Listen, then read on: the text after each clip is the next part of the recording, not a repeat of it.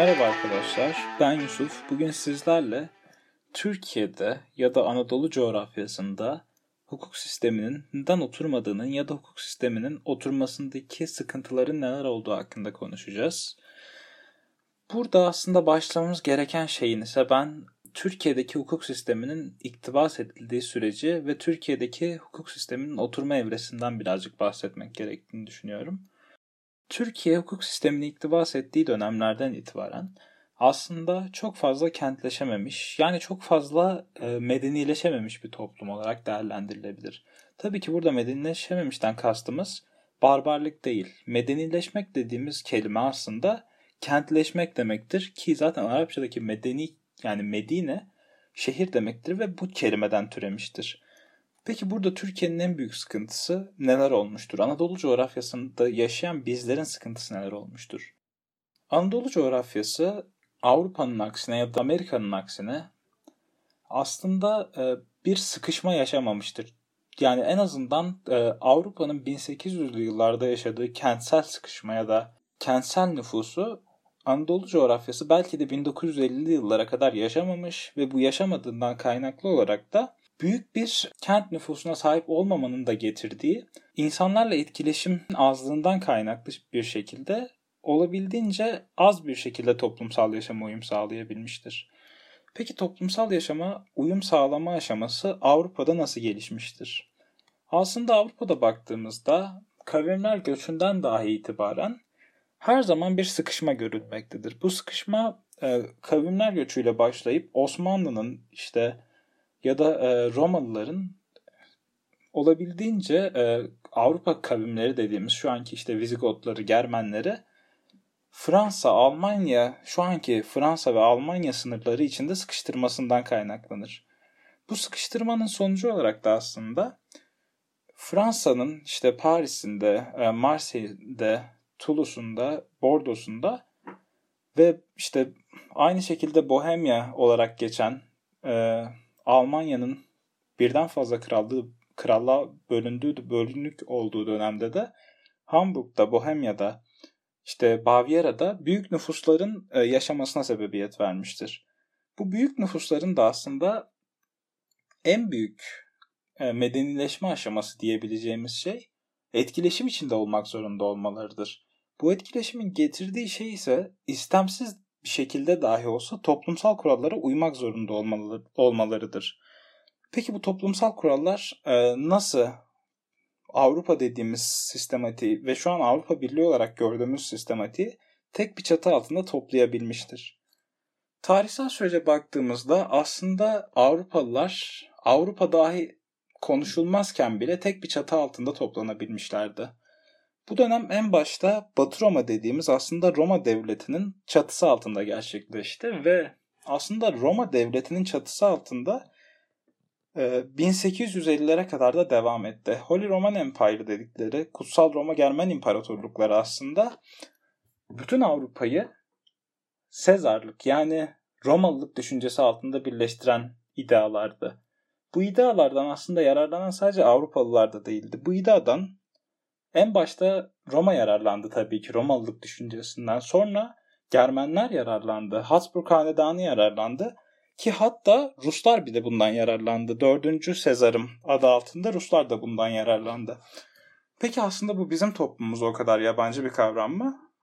Bir açıdan baktığımızda hayır bizim toplumumuza da yabancı bir kavram değil. Çünkü Fatih Sultan Mehmet de Sezarlığını ilan etmiş bir padişah olarak tarihte karşımıza çıkmakta. İstanbul'un fethinden sonra Sezar ünvanını kullanan padişahlardandır. Sezar yani Romalılık düşüncesi ya da işte Sezar olma düşüncesi o dönemde dahi Avrupa'yı tek bir çatı altında birleştirebilmiştir ki bunun en bariz örnekleri de 1800'lerde yani aydınlanmadan sonra Fransız yazarların Alman yazarlardan, İtalyan yazarların Fransız yazarlardan etkilenmesinden bile görülebilir.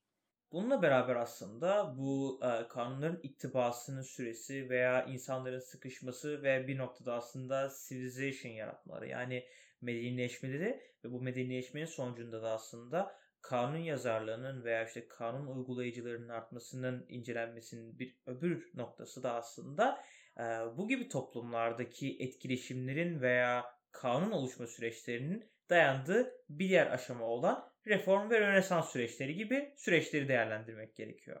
Buraya bakacak olursak aslında eğer Avrupa'nın içerisinde sürekli insanların aslında bir arada yaşamak zorunlulukların bulunması ve farklı ülkelerin, farklı kitlelerin ve toplumların sürekli kendi işlerinde bir etkileşimde bulunmaları ve bununla beraber de aslında her ne kadar Yusuf'un anlatmış olduğu gibi bir sezarlaşma sürecinin her zaman bulunuyor olmasının yanı sıra bir kimsenin hiçbir zaman toplumun tamamına tek bir ifadesi veya tek bir yorumuyla aynı anda hükmedemiyor olmasının sebebi dolayısıyla da şöyle bir şey oluşuyor ki insanlar bir kişinin ağzına bakarak harekette bulunamayacaklarının farkında oluyorlar.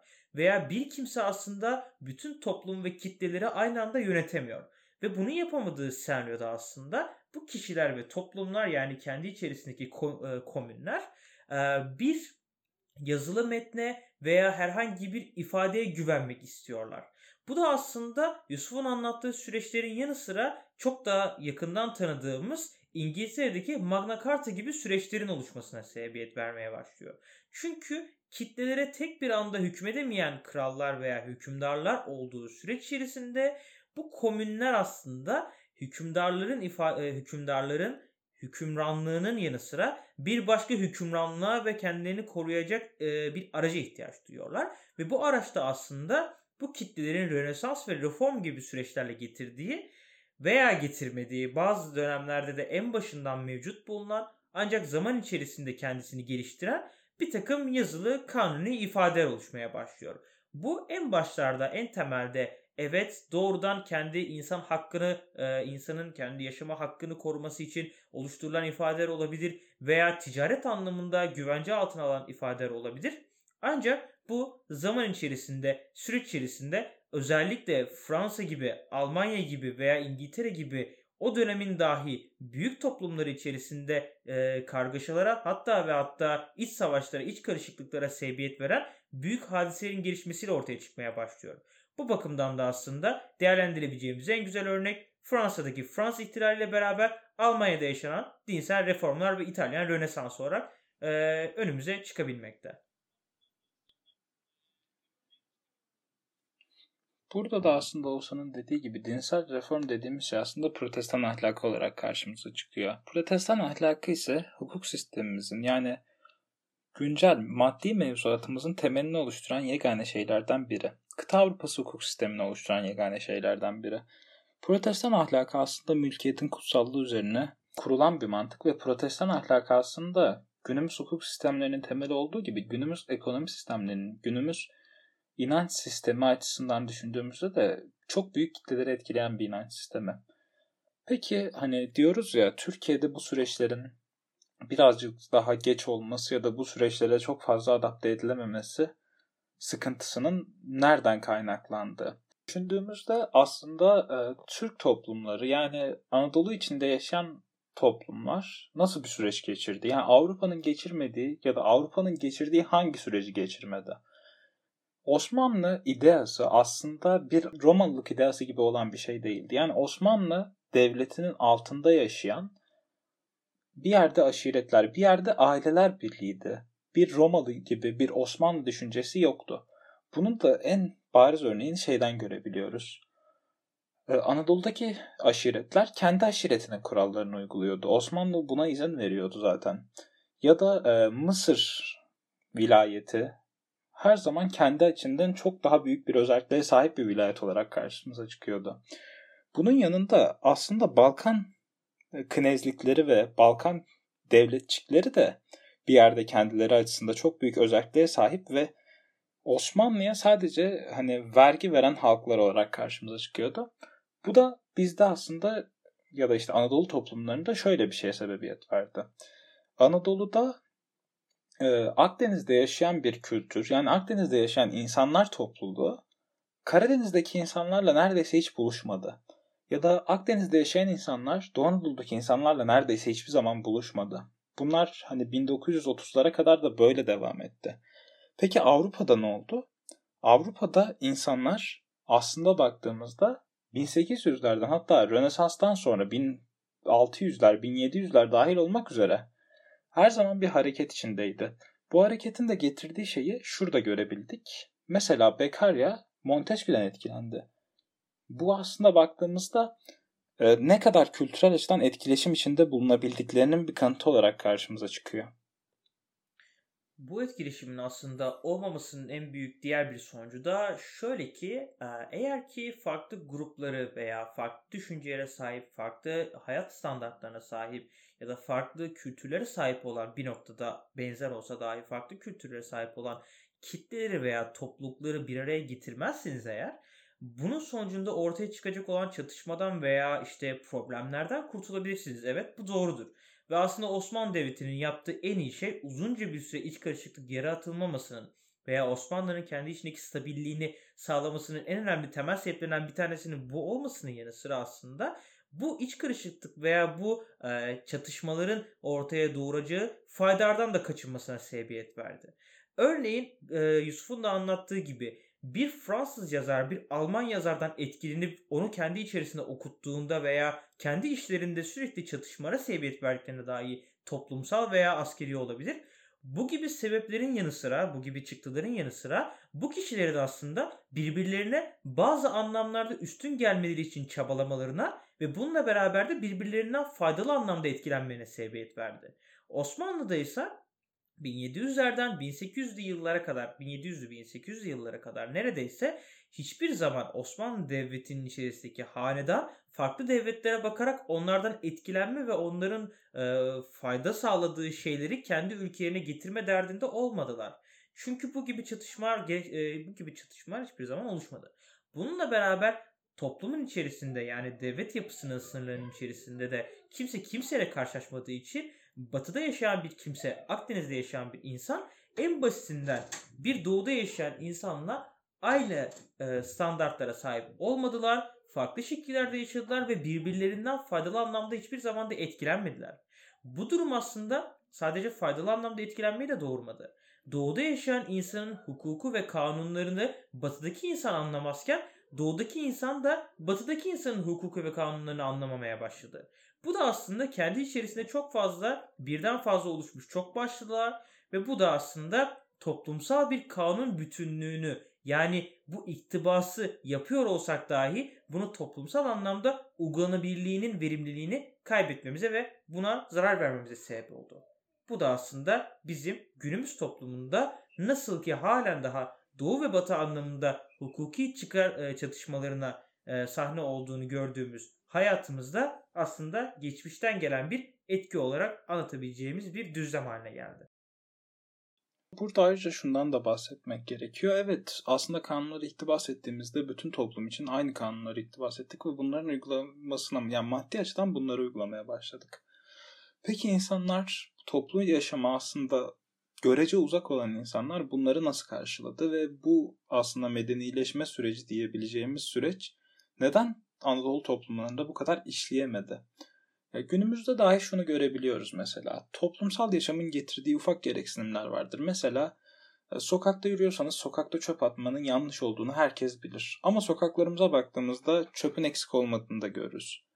Ya da e, trafikte araç sürerken herkes eğer şerit değiştirecekse işaret vermesi gerekliliğinin farkındadır.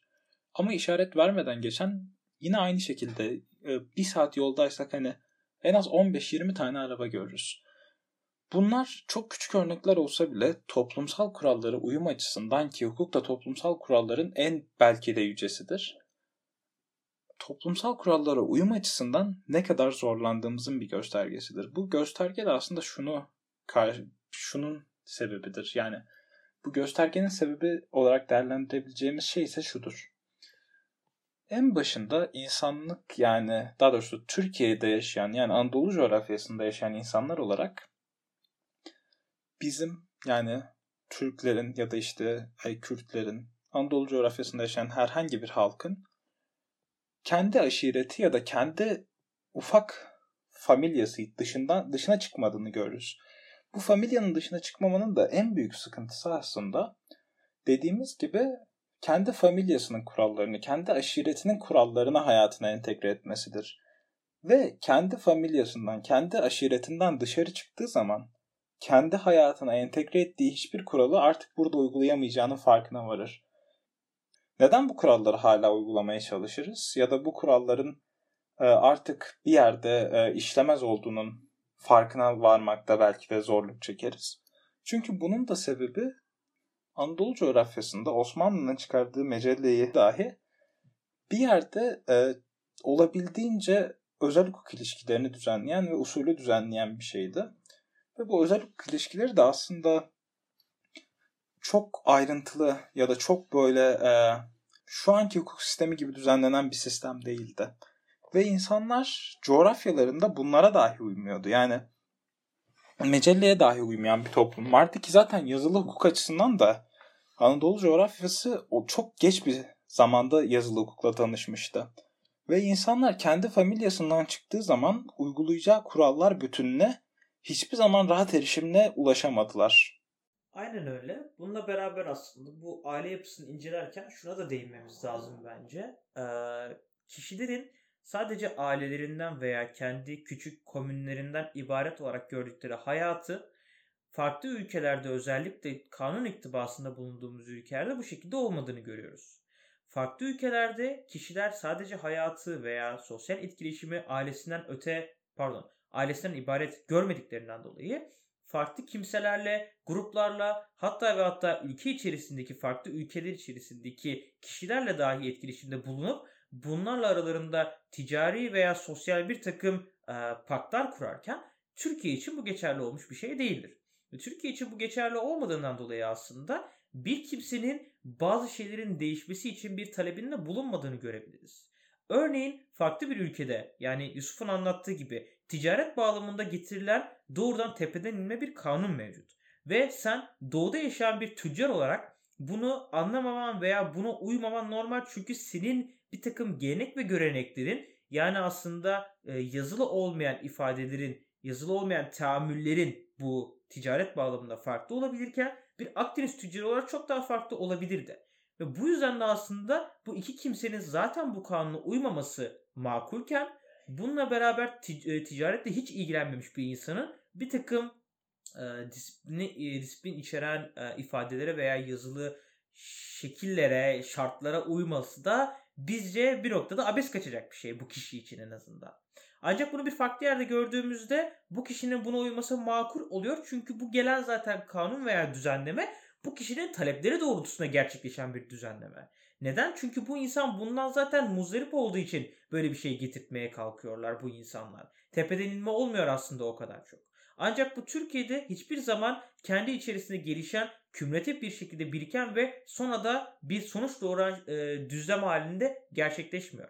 Örneğin Fransa'da bu bütün dünya olarak konuştuğumuz ve aslında Avrupa'nın temellerini atan insan hakları gelişmeleri Fransa'daki insanların bir noktada fakirlikten ve adaletsizlik duygusundan ortaya çıkmış bir gelişmeyken Türkiye'de günümüz kanunları, iktibas edilen kanunları değerlendirildiğinde, ceza kanunu değerlendirildiğinde bu gelişmelerin hiçbiri Türk toplumunun kalkınarak kendi kendine kümülatif bir birikim ortaya sunarak ve bunun üzerine direnerek gerçekleştirmiş olduğu bir şey değil.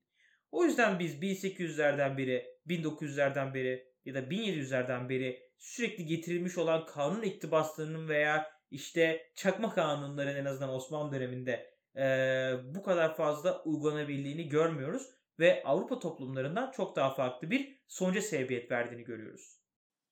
Peki bunun aslında bir çözüm yolu yok mu ya da e, ciddi anlamda toplum olarak bu kadar hukuktan ya hukuka yabancı mıyız veya hukuk alanında bilgimiz bu kadar az mı? Şahsi fikrim bunun da böyle olmadı. Yani aslında biz belli kurallar altında yaşamaya alışmış bir toplumuz. Kuralları biz de içselleştirebiliyoruz ve bu kurallara göre yaşamımızı idame ettirebiliyoruz. Ama Oğuzhan'ın da dediği gibi iktibas edilen kanunlar en baştan beri toplum nezdinde bir yerde kabul görmeyen kanunlar olarak değerlendirilebildi. Peki bu kanunlar aslında ya hatalı kanunlar mıydı? Hayır bu kanunlar döneminin en medeni yani en aslında iyi kanunları olarak değerlendirebileceğimiz kanunlardı. Peki bizim aslında bu dediğimiz kurallara uymak aşamasında ya da hukuka uymak aşamasında çektiğimiz sıkıntının nasıl giderilebileceği aşaması da burada önemli bir şey. Yine aynı şekilde şahsi kanaatim bizim bu hukuk eğitimini çok daha erken vermeye başlamamız gerekiyor. Yani insanlara, insanların ya da çocuklarına, e, torunlarına ya da arkadaşları arasında dahi hukuk nosyonunu konuşması gerekiyor. Bir hukukçunun arkadaşlarıyla sadece işte maddi hukuktan kaynaklanan bir şeyi konuşmasına değil, aslında maddi hukukun uygulamadaki felsefesine yani nosyonuna birazcık da dokunması gerekiyor. Aynen öyle. Aslında günümüzü değerlendirecek olursak yani 2021 yılını değerlendirecek olursak belki 1930'larda veya 1900 yılların başındayken Avrupa toplumlarından 50 yıl geride kaldığımız doğru olabilir. Evet. En azından zihniyet olarak veya işleyiş olarak veya bu gibi şeyleri getirme bağlamında geri kalmış olduğumuzu söylemek yanlış olmayacaktı. Ancak günümüzde insanların internet veya sosyal ağlara ulaşabildiği, farklı fikirlere ulaşabildiği ve farklı görüşleri çok daha kolay görerek, anlayarak ve benimseyebildiği bir dünyadayken aslında bizim yapmamız gereken şey Yusuf'un da dediği gibi bunun arkasında yatan fikri, felsefeyi, ifadeyi ve aslında bunun mantıksal çerçevesini rasyonel bir biçimde anlatarak bu kişilerin bu gibi kanunlara veya şu anki sistemin işleyişine daha bir yabancılıktan uzaklaşması ve buna daha böyle bir ısınmasını sağlamak olacaktır. Çünkü günümüzde dediğimiz gibi 1900 yıllardaki kadar geri kalmıştık veya 1900 yıllardaki kadar zor bir bilinçlendirme noktasında bulunmuyoruz. Şu anki bulunduğumuz nokta aslında eğitimsel anlamda, bilinçlendirme anlamında hala geri kaldığımızı gösteriyor olsa dahi artık eskisi kadar aramızda büyük bir fark bulunmuyor. Aradaki fark boşluk kapatılması çok daha kolay olabilen ve bunun üzerine gidilebilen bir boşluk. Dolayısıyla bizim de yapmamız gereken aslında Yusuf'un da izah ettiği gibi bunun arkasında yatan arka plan fikrini anlatıp bunu önüm, e, özümsetmeye çalışmak olacaktır ve daha sonrasında bu özümsendikten sonra günümüzdeki aslında zamanında Avrupa'da gördüğümüz hareketlerin veya reformların veya Rönesans hareketlerinin kişilerin toplumun ortak bir isteğiyle gerçekleşen sonuçların ve çıktıların günümüz toplumunda da görüleceğini aslında bizim kabul etmemiz gerekiyor. Eğer ki bu yoldan gidersek ve bu bilinçlendirme aşamasını 2021 yılına rağmen yapabilirsek çok daha iyi olacaktır diye düşünüyorum. Evet aslında hani bugün konuştuğumuz şeyler temelinde belki bir yerde topluma eleştiri olarak gözükebilecek bir şey ama e, bir hukuk öğrencisi olarak hem benim hem Oğuzhan'ın hem Esma'nın bütün hukuk öğrencisi arkadaşlarımızın ortak ideası olması gereken şey aslında hukuk sisteminin nasıl daha iyi şekilde uygulanması olması gerekiyor. Bu açıdan da baktığımızda zaten konuşmamız gereken şeyler bir yerde bunlar oluyor. Peki bu uygulamanın hani nasıl hayata geçirilecek ya da Türk toplumu ne zaman buna daha çok adapte olabilecek? Şahsi kanaatim son açıklanan insan hakları eylem planıyla da e, ilkokul ve ortaokullarda artık hukuk, hukuk derslerinin daha çok verilmeye başlayacağı ve çocuklara aslında pozitif bilimlerin yanında bir tık daha sosyal bilimler öğretileceğini öğretileceği gerçeğiyle de yüzleşince bunun aslında çok geç olmadığını düşünüyoruz. Ama bir toplum olarak yani Anadolu coğrafyasında yaşayan halklar olarak bunu ne kadar içselleştirebilirsek hem biz hukukçular için e, hukuk sistemini uygulamak çok daha kolaylaşacak. Hem de halkta yaşayan yani toplumda yaşayan halklar için uyuşmazlık sayıları azalacak ve insanlar artık birbirlerine belki de daha saygılı veya daha az haklarını çiğneyerek, daha az uyuşmazlığa sebebiyet vererek yaşamın e, kolaylıklarından faydalanacaklar. Bugünkü podcastimizde bahsetmek istediğimiz şeyler de aslında birazcık daha hukuk felsefesi ve hukuk sosyolojisiydi. Ve aynı zamanda hukuk nosyonunun neden e, Anadolu coğrafyasında belki de daha az benimsenebildiğiydi. Bugünkü podcastimiz bu kadar olacak. Yine aynı şekilde bu podcastimizle ilgili bize iletmek istediğiniz görüşleriniz varsa veya sorularınız varsa Lawcast'in Instagram hesabından bizlere ulaşabilirsiniz. Bugünlük bu kadar. Hepinize iyi günler diliyoruz.